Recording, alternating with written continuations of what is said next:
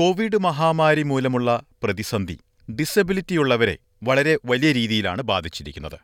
ഡിസബിലിറ്റിയുള്ളവർക്ക് വൈറസിനൊപ്പമുള്ള ജീവിതം സാധ്യമാകുന്നതിനും ഭാവി സുരക്ഷിതമാക്കുന്നതിനുമായി രാഷ്ട്രീയ പാർട്ടികൾ ഒരു പദ്ധതി നടപ്പിലാക്കണമെന്നാണ് രാജ്യത്തെ വിവിധ ഡിസബിലിറ്റി സംഘടനകളുടെ ആവശ്യം. കോവിഡ് മഹാമാരി പൊട്ടിപ്പുറപ്പെട്ടത് എല്ലാവരെയും തന്നെ വലിയ രീതിയിൽ ബാധിച്ചിട്ടുണ്ട്. എന്നാൽ ഡിസബിലിറ്റിയുള്ളവർ നേരിടുന്ന പ്രതിസന്ധികൾ പലർക്കും തന്നെ അറിയണമെന്നില്ല. കോവിഡിന്റെ ആദ്യകാലങ്ങളിൽ വിറയൽ അനുഭവപ്പെട്ട കാര്യമാണ് ഡിസബിലിറ്റിയുള്ള യുവാക്കൾക്കായി പ്രവർത്തിക്കുകയും ചെയ്യുന്ന ജൂലി ഷാൾട്ടൻ വെളിപ്പെടുത്തുന്നത്. മഹാമാരിയുടെ സമയത്ത് ഡിസബിലിറ്റിയുള്ളവരെ ഓസ്ട്രേലിയൻ സർക്കാർ മറന്നതായി തോന്നിയെന്ന് മാത്രമല്ല രോഗം മൂലം അപകടസാധ്യത കൂടുതലുള്ളവരെന്ന കണക്കുകളായി മാത്രം ഒതുങ്ങിയതായും ജൂലി പറഞ്ഞു. You would hear on the news every day that, oh, another person has passed away from COVID, but oh, they had underlying health conditions. That means they were disabled. That means they were part of my community. And then that means they were lost and forgotten by the people that were supposed to protect them.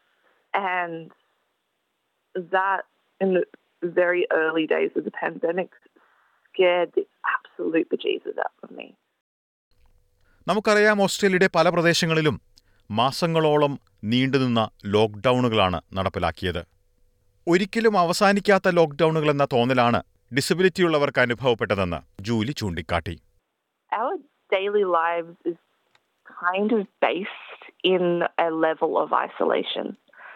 We, it depends on the disability, and I can't speak for everybody, but a lot of us struggle to be able to go out and do the things that we want to do.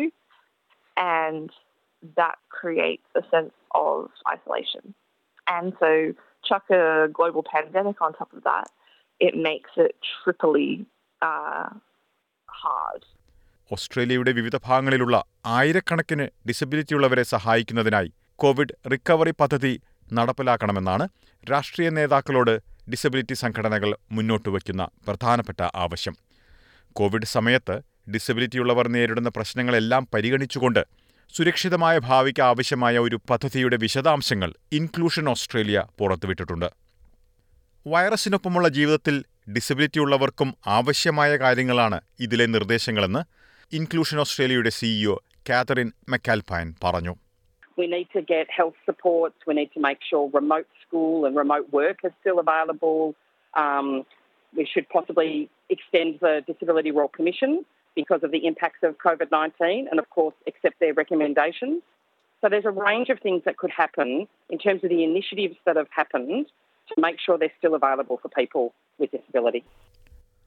കോവിഡുമായി ബന്ധപ്പെട്ട വിവരങ്ങൾ ഡിസബിലിറ്റിയുള്ളവരിലേക്ക് എത്തിക്കുന്നതിലും സർക്കാർ പരാജയപ്പെട്ടതായാണ് national ethnic disability അലയൻസിന്റെ policy ഓഫീസറായ Dominic ഗോൾഡിഗിന്റെ അഭിപ്രായം the really the biggest harm has been around uh, the fact that uh, people don't really understand where they should get the information from.